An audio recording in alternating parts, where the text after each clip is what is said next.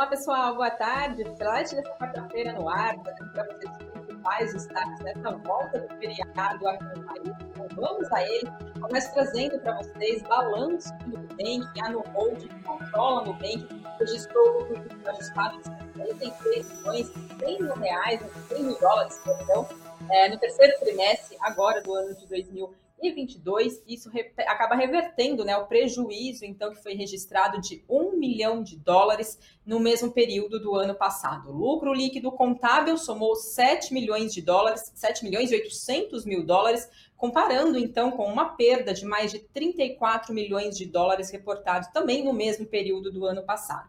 O banco destacou que esse número acabou refletindo o crescimento contínuo do número de clientes ativos e também o aumento de engajamento, juntamente com o aumento da margem bruta e a maior diluição de custos. A receita do banco digital aumentou 17% para mais de 1 bilhão e 300 milhões de dólares, ante mais de 480 milhões de dólares também registrado no mesmo período do ano passado. O banco informou ainda que foram adicionados 5 milhões e 100 mil clientes no trimestre e 22 milhões e 300 mil clientes, isso no comparativo anual, o que fez então o banco atingir um total de 70 milhões e 400 mil clientes, um aumento de 46% em relação ao mesmo período do ano passado. E por fim, falando de inadimplência, a taxa de inadimplência de empréstimos de 15 a 90 dias do banco aumentou 50 pontos base na variação trimestral, atingindo 4,2%. Quem também reportou seus números referentes ao terceiro trimestre de 2022 foi a Localiza, a companhia de aluguel de carros e gestão de frotas de veículos, acabou registrando um lucro líquido ajustado de 682 milhões e 100 mil reais no terceiro trimestre. Esse valor já inclui os números da Unidas, que foi então a rival comprada pela a Localiza, né? Teve então a fusão das empresas. O lucro da Localiza teve um impacto negativo de mais de 66 milhões de reais vindo de gastos adicionais relacionados à combinação dos negócios com a Unidas. Além disso, as despesas financeiras saltaram mais de 312%, chegando a mais de 883 milhões de reais. Receita líquida consolidada teve um salto de 40% em relação ao ano anterior, indo a mais de 6 bilhões de reais. Localiza acelerou a sua renovação de frota com adição líquida de cerca de 54 mil veículos. Foram mais de 97 mil carros comparados com cerca dos 43 mil vendidos. Hoje, papéis de localiza em queda de mais de 4%. Analistas da Genial Investimentos disseram que esses números vieram além das expectativas do mercado e também acima das expectativas deles e que os grandes destaques para os resultados agora de localiza no terceiro trimestre foi o forte volume de carros comprados, o desempenho acima da média de mercado na divisão de seminovos e também a forte redução nos custos de, de vendas e também de despesas gerais e administrativas por causa da captura instantânea de sinergias na combinação, então, junto da Unidas.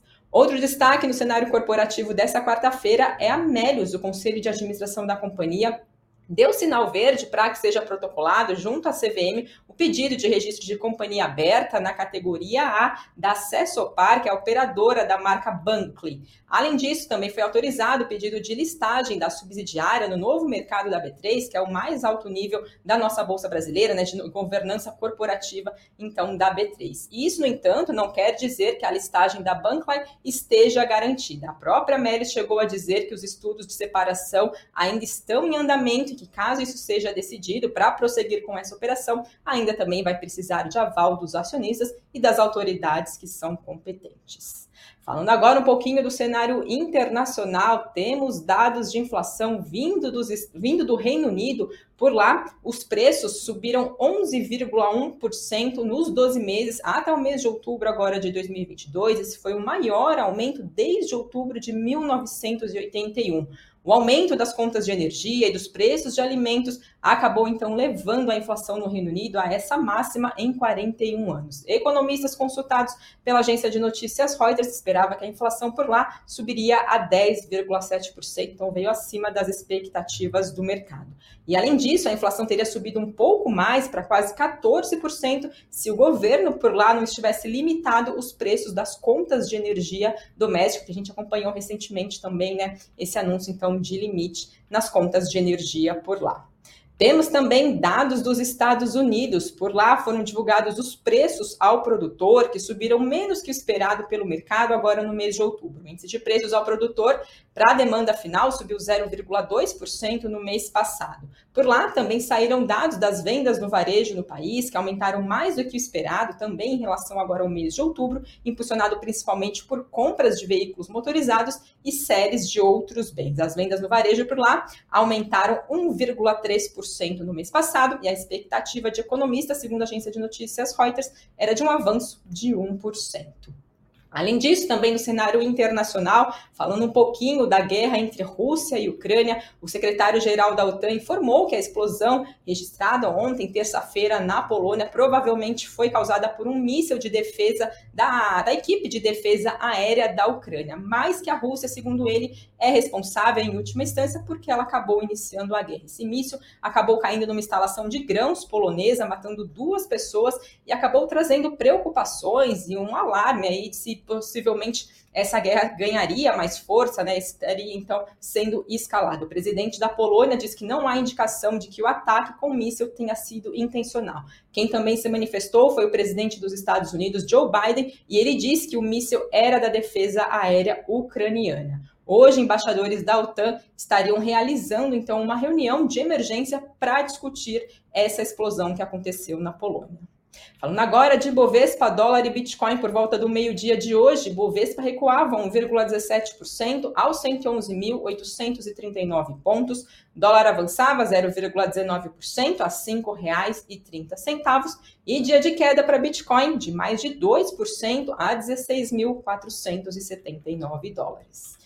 E agora é hora de saber os destaques do Invest News desta quarta-feira. O programa de cafeína de hoje fala sobre as varejistas de moda listadas na Bolsa Brasileira. O programa aborda, então, Renner, Grupo Soma e também Arezo. Traz análises sobre essas companhias, os últimos resultados reportados por ela e também o cenário para esse setor aqui no país.